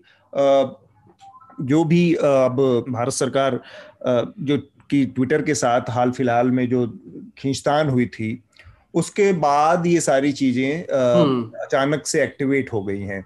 तो लेशन एक चीज़ है और प्रतिक्रिया में की गई चीज़ें एकदम बिल्कुल अलहदा चीज़ है। हम अपनी बातचीत का दायरा जो डिजिटल मीडिया और ओ टी टी प्लेटफॉर्म्स के तहत रेगुलेशन है उस पर थोड़ा सा फोकस करेंगे। तो उसके तहत कुछ चीज़ें आई हैं। जैसे सरकार ने ये कहा प्रकाश जावड़ेकर कल अपने बयान में कह रहे थे कि जिस तरह का तीन स्तर का ग्रीवांस रिड्रेसल नोडल ऑफिसर ये जो मैकेनिज्म होगा उसी तरह का मैकेनिज्म डिजिटल और ये डिजिटल न्यूज़ मीडिया और ओटीटी प्लेटफॉर्म्स को भी बनाना पड़ेगा। जी। तो एक चीज़ तो हमारे समझ में आ गई कि ये एक उनकी वो है। साथ में उन्होंने एक बात कही चूँकि ये सेल्फ रेगुलेट करने में नाकाम रही हैं सारी कंपनियाँ इसलिए अब हम एक नई गाइडलाइंस के तहत सामने आए हैं। उसमें ये होगा कि इनके अलावा ये जो तीन सेल्फ रेगुलेशन की जो तीन स्तरीय होगी बॉडी इसके अलावा एक ओवरसाइटिंग गवर्नमेंट की भी बॉडी होगी इसके ऊपर। हम्म। और उन्होंने बहुत वेग तरीके से ये बात कही। और इसके बाद फिर वो आगे बढ़ गए इधर उधर की बातों में। और उनका तर्क ये था कि चूँकि काम रहे हैं एक और दूसरा लेवल प्लेइंग फ़ील्ड देना हमारी ज़िम्मेदारी है। सरकार के ये दो तर्क रहे हैं। um, अतुल सर मैं थोड़ा सा एक मिनट अपनी बात थोड़ा सा हाँ। इसको कंप्लीट कर लूँ। तो एक तो ये है कि जो लेवल प्लेइंग फ़ील्ड का की बात सरकार कर रही है उसमें सरकार की ओवरऑल जो पूरी अब तक की स्थिति है, उसको साफ़ स्पष्ट कर देना चाहिए हमें, ताकि लोगों को पूरी यथास्थिति पता हो, वरना आधी अधूरी जानकारियाँ। एक तो सबसे पहले जब ये पूरी बहस शुरू हुई कि डिजिटल मीडिया की कोई एक बॉडी होनी चाहिए रेगुलेशन की सेल्फ रेगुलेशन की वो, जब ये बात आई तो उस समय एक ये सवाल बड़ा महत्वपूर्ण था। 2018 की बात है, तब की कौन कौन लोग इस बॉडी में होंगे, किसको? तब डिजिटल मीडिया के स्पेस में जो लेगेसी मीडिया हाउसेस थे, आप देखिए कि उसमें टाइम्स ऑफ़ इंडिया ग्रुप था, उसमें दैनिक जागरण, दैनिक भास्कर, जितने बड़े हिंदुस्तान टाइम्स और ये सब बड़े लोग, इन सब लोगों ने मिलकर एक कोई बॉडी बना ली। जबकि डिजिटल के लिए ऐसा कुछ नहीं है। लेकिन उससे पहले ज़रूरत यह है कि सरकार डिजिटल मीडिया के लोगों को रिकॉग्नाइज कहाँ करती है? जो मैं कह रहा हूँ कि प्रेस आपको पूरे प्रेस लॉ को रिकंसिडर करने की ज़रूरत है। आप पीआईबी के तहत रिकमेंडेशन तक नहीं देते हैं। आपने अभी लंबे समय से अटका हुआ मामला है। आप डिजिटल मीडिया के पत्रकारों का पीआईबी रिकॉग्निशन नहीं करते हैं। तो ये जो सारी चीज़ें हैं, पहले सरकार को अपने स्तर पर इन सब चीज़ों को पचास उन्नीस में बना था वो। उसको अब जब तक पूरी तरह से आप फिर से रिकंसीडर करके और सारी चीज़ों को बराबर नहीं करेंगे, साफ़ नहीं करेंगे स्थितियाँ, तब तक उससे पहले ये सारी बातें कहना केवल और केवल यही बताएगा कि आप किसी भी तरह से ये इनके इन प्रकार कब्जा कर लेना चाह रहे हैं या उनको नियंत्रित करना चाहते हैं। ये एक बड़ा सवाल है। मेघनाथ, आप कुछ कह रहे थे। जी सर एक्चुअली ये जो मामला है, जो आज अभी जो गाइडलाइंस निकले हैं, वो कन्वर्जेशन आई थिंक 2018 से ही चालू था। मैंने एक वीडियो सीरीज़ भी बनाई है इस पर इंटरमीडियरी गाइडलाइंस के नाम से। uh, कुछ पैनल डिस्कशंस भी किए हैं हमने इस पर। uh, वहाँ पर एक्चुअली uh, जो पहला जो ड्राफ्ट था ये इंटरमीडिएट गाइडलाइन रूल्स का तो इसके uh, एक थोड़ी छोटे छोटे पहलू है वो जो यूज़र्स के लिए इम्पोर्टेंट है मैं बताना चाहूँगा। अब होता क्या है कि uh, हमारे सोशल मीडिया और अन्य वेबसाइट्स या फिर जस्ट इंटरनेट पर काफ़ी इंफॉर्मेशन डाली जाती है।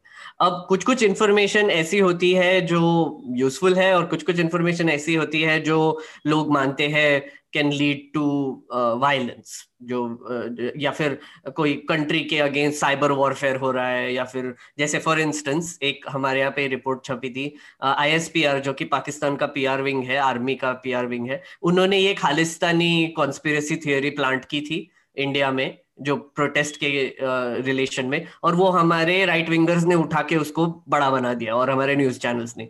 तो ऐसा भी होता है। तो इंटरनेट एक बहुत ही अजीब सा क्रीचर है जहाँ पर हर तरह की इंफॉर्मेशन जाती है और लोग उसका इस्तेमाल कर सकते हैं। तो इसका क्या होता है कि जब एक गवर्नमेंट है Uh, कुछ इंफॉर्मेशन है जो वो स्प्रेड करना चाहती है प्रोपोगंडा करना चाहती है अपने बारे में खुद बात करना चाहती है काम के बारे में तो उसकी उसकी छूट भी मिल जाती है उनको इंटरनेट से, कि उनको they can reach out citizen better उन, उनके ग्रीवेंसेस सुन सकती है डायरेक्ट कनेक्ट हो सकता है। आप प्रधानमंत्री को डायरेक्टली ट्वीट कर सकते हो अभी, ये सब इंटरनेट है। पर अगर आप दूसरा पहलू देख ले तो फिर जैसे हमारी डिजिटल मीडिया ऑर्गेनाइजेशन है, या फिर कोई इवन कोई फेसबुक पेजेस है या फिर कोई ट्विटर अकाउंट्स है, जो भी है, वो कुछ ऐसी इंफॉर्मेशन डाल रहे हैं जो क्रिटिकल है। जो जो पावर के जो एस्टेब्लिशमेंट के अगेंस्ट क्रिटिकल है।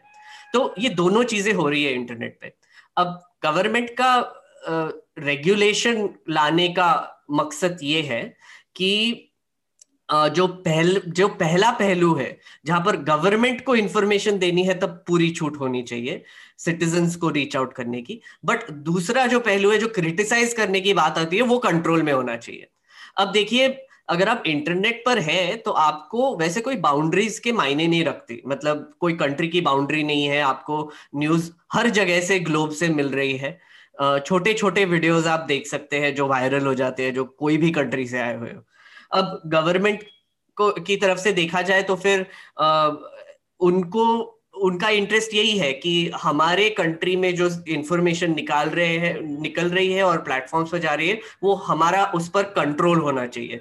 जैसे हम्म। मैंने अगर कोई ट्वीट किया तो मेरे पे ये कंट्री के लॉज एप्लीकेबल होने चाहिए राइट जैसे रिहाना ने ट्वीट किया तो फिर भी वो हमारा इंटरनल मामला है। जैसे वो जो ये निकला ना बयान निकला था पहला बयान जो निकला था तो यही एक हमारे गवर्नमेंट की मंशा है और ये इंटरनेट इसको चैलेंज कर रहा है। तो ये जो रेगुलेशन लाने का मकसद है, जो इंटरमीडिएट गाइडलाइंस बोल ले या फिर जो क्लैम्प डाउन करने की बात हो रही है, वो इसी मसले से लेकर है। और अतुल सर ने आप, आपने समझाई दिया है वो कैसे करने की कोशिश कर रहे हैं। उसमें मेरा ये बस एक और तर्क ये है कि जैसे डीजी पब एक बॉडी बनी है डिजिटल मीडिया प्योर जो प्लेटफॉर्म है केवल डिजिटल मीडिया में उन लोगों ने अपनी बनाई है। सरकार ने उसको रिकॉग्नाइज करने की कोशिश ही नहीं की। जैसे सरकार के पास ऑनलाइन मीडिया फोरम के ज़रिए एक पूरा ड्राफ्ट बनाकर भेजा तो गया था। हम्म। आपको चाहिए कौन? आपको अपनी पसंद के लोग चाहिए और आपको अपने मन मुताबिक लोग चाहिए। अब चूँकि आपको लगता है कि नहीं ये जो लोग हैं जिन्होंने ऑनलाइन मीडिया फोरम के ज़रिए ड्राफ्ट बनाकर भेजा है ये इसमें वो लोग हैं जो कि सरकार की आलोचना करते हैं या सरकार की तरफदारी नहीं करते तो वो आपको पसंद नहीं है। लेकिन आप लोगों को क्या बता रहे हैं कि ये लोग खुद को सेल्फ रेगुलेट करने में नाकाम रहे। तो ये एक तरह का आधा सच है। आप लोगों को झूठ बोल के अलग तरह की बातें बताते हैं डिजीपब उस लिहाज से बना। तो ये सारी बातों को ध्यान में रखकर जब सरकार के इस कदम की बात होगी मुझे लगता है ये सबसे हाई टाइम है जब डिजिटल मीडिया के रेगुलेशन में सरकार इतनी बेशर्मी से कूद पड़ी है हम्म। और और मंत्री जो है प्रकाश जावड़ेकर सीधे सीधे कहते कि गवर्नमेंट की एक ओवरसाइट भी होगी इसके ऊपर और वो साफ़ साफ़ नहीं बताते कि ओवरसाइट किस तरह की होगी सो so, ये यहाँ पर एक्चुअली अतुल सर एक इंटरेस्टिंग चीज़ आपने जो कही कि जो रेगुलेशन की बात है तो इन्होंने जैसे कहा कि आप रेगुलेट नहीं कर पा रहे हो तो हमको इसमें कूदना पड़ेगा। तो इनका सोल्यूशन क्या है अभी कि जो यूज़र जो है, जो कंटेंट कंज्यूम कर रहे हैं, वही बताएँगे कि क्या सही है और क्या गलत है। तो ये जो ग्रीवियंस रिड्रेसल मैकेनिज्म है, जो तीन लेयर का है तो पहला लेयर ये है कि कोई भी जो न्यूज़ या इंफॉर्मेशन कंज्यूम कर रहा है, वो कंप्लेन कर सकता है कि ये जो कंटेंट देखा मैंने, उससे मुझे अफेंड हो गया, मेरा रिलीजियस सेंटिमेंट हर्ट हो गया नेशन को हर्ट हो गया एक्सेट्रा एक्सेट्रा फ्लैग करेंगे कोट अनकोट कोट और उसके बाद जो वो तीन लेयर्स है वहाँ पर जाएँगे। अगर कोई ऑर्गेनाइजेशन ने उस पर कोई एक तो वो कंटेंट रिमूव नहीं किया या फिर कोई एक्शन नहीं लिया तो फिर गवर्नमेंट उनको फोर्स करेगी। ये बेसिकली हम्म। उनका सिस्टम है। और तो उससे तो, भी ज़्यादा ये कह रहे हैं कि आपको 24 घंटे के अंदर में उसको एक्नोलेज करना है और 15 घंटे के पंद्रह दिन के अंदर में उसको निपटारा करना है। एक्शन लेना है उस पर। एक्शन लेना है। या फिर पेनल्टी लगेगी। तो तो ये ना बेसिकली बहुत ही अजीब सा एक सिस्टम बनाने की कोशिश कर रहे हैं जहाँ पर सोसाइटी मॉरल पुलिसिंग करेगी। और हम्म। सोसाइटी में कौन मॉरल पुलिसिंग करेगा? ऑब्वियसली जो जिनके पास पावर है जिनके पास प्रिविलेज है जो इंग्लिश जानते हैं। कर पा रहे हैं जो लोगों के पास इन्फ्लुएंस करने की ताकत है जिनके पास ज़्यादा सुनवाई के मंच है वो लोग इसको करेंगे। अब हम जैसे देखते आ रहे हैं कि डिजिटल मीडिया पर ऐसे भी वाकई हैं कि कुछ ग्रुप्स ऐसे काम करते हैं राइट विंग ग्रुप्स हैं जो कि आइडेंटिफाई करते हैं पहले कुछ लोगों को कि जो बीजेपी की आइडियोलॉजी के खिलाफ है या आरएसएस के खिलाफ फिर उसके बाद उनको टारगेट करके हैशटैग चलाया जाता है, फिर कहीं ना कहीं उनके खिलाफ एफआईआर दर्ज की जाती है। उस एफआईआर दर्ज कराने के बिना पर पुलिस कार्रवाई करती है। तो इस तरह का हम देख रहे हैं कि डिजिटल मीडिया में ही ये सारी चीज़ें हो रही हैं। चित्रांशु से भी एक बार हम उनकी राय जान लेते हैं। ये जो नई पॉलिसी आई है, इसके खतरों, इसके अच्छाइयों के बारे में अगर बता पाए कोई कि इसमें अच्छाइयाँ भी हैं। जी। आई थिंक अच्छाइयों के पहले इसमें एक बहुत अहम मुद्दा है जैसा कि अब्दुल आप बता रहे थे शुरू में ये जो रूल या जो गाइडलाइन है ये जो 2000 का आईटी एक्ट है उसके उसमें ये ऐड कर रहे हैं। हम्म। अब ये जो आईटी एक्ट है इसका परव्यू क्या है इस आईटी एक्ट का? इस आईटी एक्ट का परव्यू था कि जो इंटरमीडियरी गाइडलाइंस होती हैं या जो इंटरमीडियरी प्लेटफॉर्म्स होते हैं जो बेसिकली गूगल फेसबुक सिस्टम हो गए। उनकी लाइबिलिटी के बारे में ये लो है। इसमें अचानक से न्यूज़ मीडिया कैसे आ गया है? हम्म। ये और ये और ये बहुत कनिंगली और स्मार्टली ऐसे किया जा रहा है। ये अपार गुप्ता ने भी लिखा है आज एक्सप्रेस में। हम्म। इसमें तो डिजिटल न्यूज़ मीडिया की बात ही नहीं होनी चाहिए। और डिजिटल न्यूज़ मीडिया तो इंटरमीडियरी है ही नहीं। अब जब कह रहे थे तो बहुत स्मार्टली उन्होंने इस चीज़ को कहा देखिए हम कोई कानून नहीं बना रहे हैं। हाँ तो हाँ तो इसमें अब इन्होंने क्या बोला है? इन्होंने बोला है कि हम तीन लेयर के मैकेनिज्म करेंगे। एक आपके ऑर्गेनाइजेशन में सेल्फ रेगुलेशन होगा फिर एक self appointed self regulation body होगी और फिर गवर्नमेंट का ओवरसीज गवर्नमेंट की बॉडी होगी ओवरसी करने के लिए। और फिर इन्होंने बोल दिया कि इसमें इंक्लूडेड डिजिटल मीडिया में भी होगा।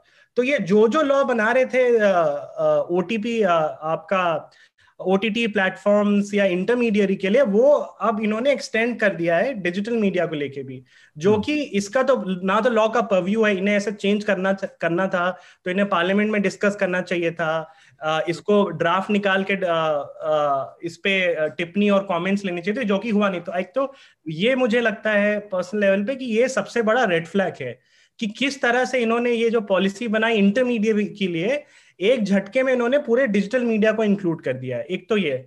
दूसरा, अगर आप आईटी एक तो इसमें भी ये जो आईटी एक्ट है, इसमें भी और जो रूल्स हैं, ये भी एक तरह से जो एक ग्रोइंग कंसेंसस है कि बिग टेक को रेगुलेट करना चाहिए। तो इसमें कुछ कुछ अच्छी चीज़ें भी हैं। जैसे एक अच्छी चीज़ ये है कि इन्होंने बोला है कि जो अगर किसी भी यूज़र का, अगर आप कंटेंट टेक डाउन करते हैं तो उन्हें प्रायर नोटिस देना पड़ेगा। जैसे अभी क्या होता है यूट्यूब या फेसबुक कुछ भी हटाते हैं तो वो हटा देते हैं फिर आपको नोटिस देते हैं। पर इसमें इन्होंने गाइडलाइन में स्पष्ट तरीके से बोला है कि आपको पहले जो है टेक डाउन के पहले जो है यूज़र को नोटिस देना है। पर अगर आप इसमें खामियों के बारे में बात आए इसमें एक चीज़ है कि traceability of the original message कि अगर अब सरकार का ये कहना है कि इतनी मिस इन्फॉर्मेशन फैलती है व्हाट्सएप पे या टेलीग्राम पे कहीं पे तो हमारे पास ये ऑप्शन होना चाहिए। या आप हमें बताइए कि जो ओरिजिनल स्टार्टर कौन था वो मैसेज का? हम्म। जैसे मान लीजिए व्हाट्सएप पे कुछ कम्युनल चीज़ वायरल चली गई तो सरकार का ये कहना है कि आप हमें बताइए कि उसका पहला ओरिजिनेटर कौन था उस मैसेज को फैलाने के लिए? अब इसमें एक बात ये है जो है सोचने वाली कि जितने भी चैट प्लेटफॉर्म्स हैं आपके व्हाट्सएप हो गया या सिग्नल हो गया टेलीग्राम पे तो मूलता तरीके से नहीं है उसमें डबल इंक्रिप्शन होता है एक तरह से कि कोई भी ना तो कंपनी ना तो कोई और मैसेज पढ़ सकती है अनलेस आपके पास एक्सेस हो जो व्हाट्सएप आपके अलावा तो हम्म। ये कोई थर्ड पार्टी के पास क्योंकि डबल इंक्रिप्शन होता है किसी भी पार्टी के पास ये फंक्शनैलिटी नहीं होती कि क्या मैसेज भेज जा रहे हैं अब हम्म। अगर सरकार को ऐसा चाहिए कि हम हमें आप बताइए कि इसको ओरिजिनली किसने फैलाया उसके लिए तो ये डबल इंक्रिप्शन तोड़ना पड़ेगा फिर।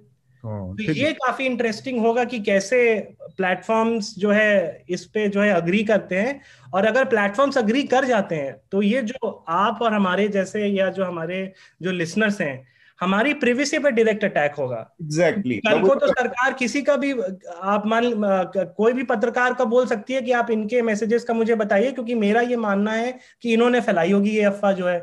तो ये काफ़ी डेंजरस है जो है जो है। और ये और अलग अगर आप ग्लोबल लेवल पे भी देखें ये काफ़ी जो जो बिग टेक के रेगुलेशन या जो प्लेटफॉर्म को लेके रेगुलेशन है उसका सबसे बड़ी आलोचना यही है कि किस तरह से जो जो सरकार है जो डेमोक्रेटिकली इलेक्टेड सरकार है या वो भी सरकार जिनका थोड़ा ऑथोरिटेरियन ब्लेंड है वो बिग टेक को रेगुलेट करने के सहारे वो ऐसी पॉलिसीज़ आगे करेंगे जो कि पत्रकारिता या जो फ्री थॉट या फ्री स्पीच है उसको कटेल या उसको सेंसर कर सके जिस तरह से हमने चाइना में देखा हाँ. तो ये काफ़ी इंपॉर्टेंट पर्सपेक्टिव होगा उस एंगल से भी देखना कि गवर्नमेंट का असली मकसद क्या है। गवर्नमेंट का असली मकसद है यूज़र्स को अकाउंट प्लेटफॉर्म्स की अकाउंटेबिलिटी हो या गवर्नमेंट का असली मकसद ये है कि प्लेटफॉर्म अकाउंटेबिलिटी के नाम पे हमें सेंसरशिप और हमें डिजिटल मीडिया पे कैसे और पावर मिल सके। ले दे के जो ये पूरी डिजिटल मीडिया के रेगुलेशन सेल्फ रेगुलेशन और इसकी बहस आती है वो कहीं ना कहीं या फिर सोशल मीडिया को भी देख लिया जाए वो कहीं ना कहीं प्राइवेसी की बहस में चली जाती है। प्राइवेसी का मुद्दा सबसे कोर में आ जाता है और ये हाई टाइम है कि सबसे पहले प्रेवेसी के चीज़ को डिस क्लियर किया जाए सुप्रीम कोर्ट के ज़रिए लॉ के ज़रिए पार्लियामेंट के ज़रिए प्रेवेसी कितनी ज़रूरी चीज़ है? जब तक ये सारी चीज़ें एकदम स्पष्ट कानून और मौलिक अधिकार के दायरे में एकदम कायदे से इसको वो नहीं किया जाता है डिफाइन नहीं किया जाता है, तब तक ये दिक्कतें आती रहेंगी। सरकार इसमें हमेशा लूप होल्स निकालती रहेगी और इस तरह के कानून बना के, इस तरह के नियमों में हेर फेर करके रूल्स एंड रेगुलेशन बनाकर उनको एक तरह से आप कहेंगे कि अंगूठा दिखाती रहेगी। तो ये प्रवेशी की जो पूरी बहस है निजता की जो पूरी बहस है, अब उसमें एकदम साफ़ साफ़ बात होनी चाहिए। मेघनाथ आपकी आखिरी टिप्पणी इस पर और फिर हम चर्चा के आखिरी राउंड की तरफ़ बढ़ेंगे। जी सर प्रिवेसी की बात आई थिंक चित्रांशु ने भी मेंशन किया वो जो ट्रेसिबिलिटी uh, की बात आती है वहाँ पर ये बहुत इंपॉर्टेंट हो जाता है। क्योंकि अभी आप देखेंगे व्हाट्सएप एक्सेट्रा तो एनक्रिप्टेड है सिग्नल uh, एनक्रिप्टेड है तो फिर uh, क्या ऐसे होगा कि अभी कितने आई थिंक साठ दिन दिए गए हैं सबको ये एस्टेब्लिश करने के लिए ये रूल्स आने के बाद।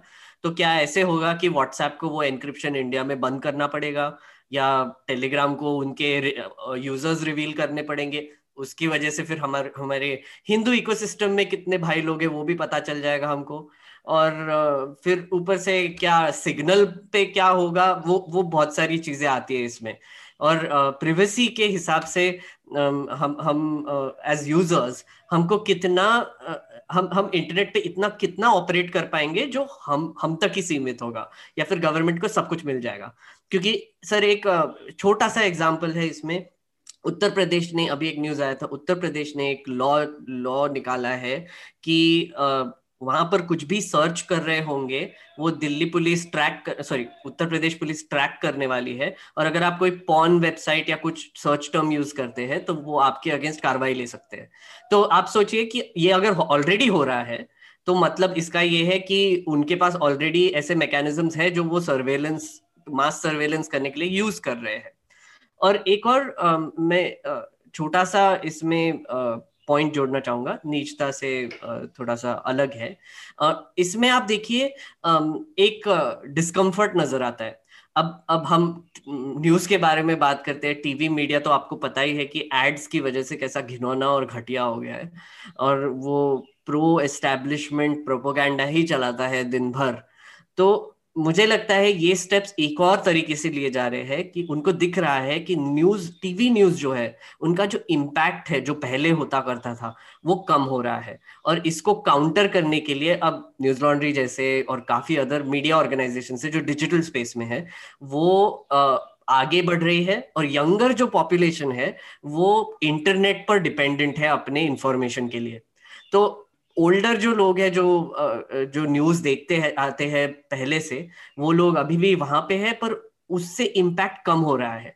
तो आपको ये भी एक देखना पड़ेगा कि अभी जो एड स्कैम हुआ था जो टीआरपी स्कैम हुआ था उसकी वजह से Uh, कुछ रेवेन्यू भी हट गया है काफ़ी वहाँ पे भी डिसरप्शन चालू है। टीवी ब्रॉडकास्टर्स को एड्स नहीं मिल रहे हैं। एक न्यूज़ का न्यूज़ आया था कि रिपब्लिक से कुछ बड़े बड़े चालीस ब्रांड्स ने विड्रॉ कर लिया है। तो फिर ये भी हो रहा है। तो आप, अगर आप ये सब चीज़ें साइमल्टेनियसली देखेंगे तो आपको पता चलेगा कि कैसे गवर्नमेंट को भी ये दिख रहा है कि इंफॉर्मेशन कंट्रोल जो उनका इतना बड़ा यूएसपी था, वो उनके हाथ से छूटता जा रहा है और वो डेस्परेटली कुछ ना कुछ करने की कोशिश कर रहे हैं ताकि वो वापस लगाम लगा पाए। ठीक बात। मेरे ख्याल से इस पूरे विषय पर काफ़ी दिलचस्प बातचीत हुई है।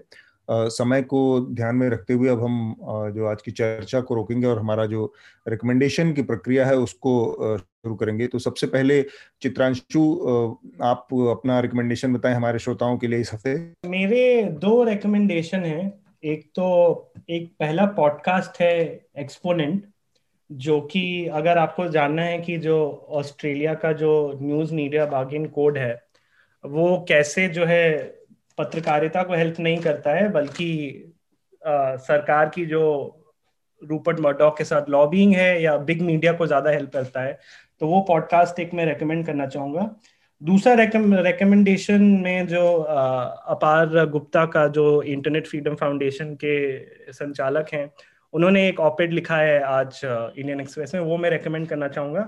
आई थिंक जो ज़्यादातर स्क्रूटिनी हो रही है आईटी एक्ट के रूल्स को लेके वो ओ टी प्लेटफॉर्म और इंटरमीडियरी को लेके हो रही है पर उन्होंने बहुत स्पष्ट तरीके से बताया कि किस तरह से डिजिटल मीडिया पे भी इम्पैक्ट होगा और कैसे इसका इंक्लूजन डिजिटल मीडिया पे नहीं होना चाहिए। हम्म। तो ये मेरे दो रिकमेंडेशन होंगे।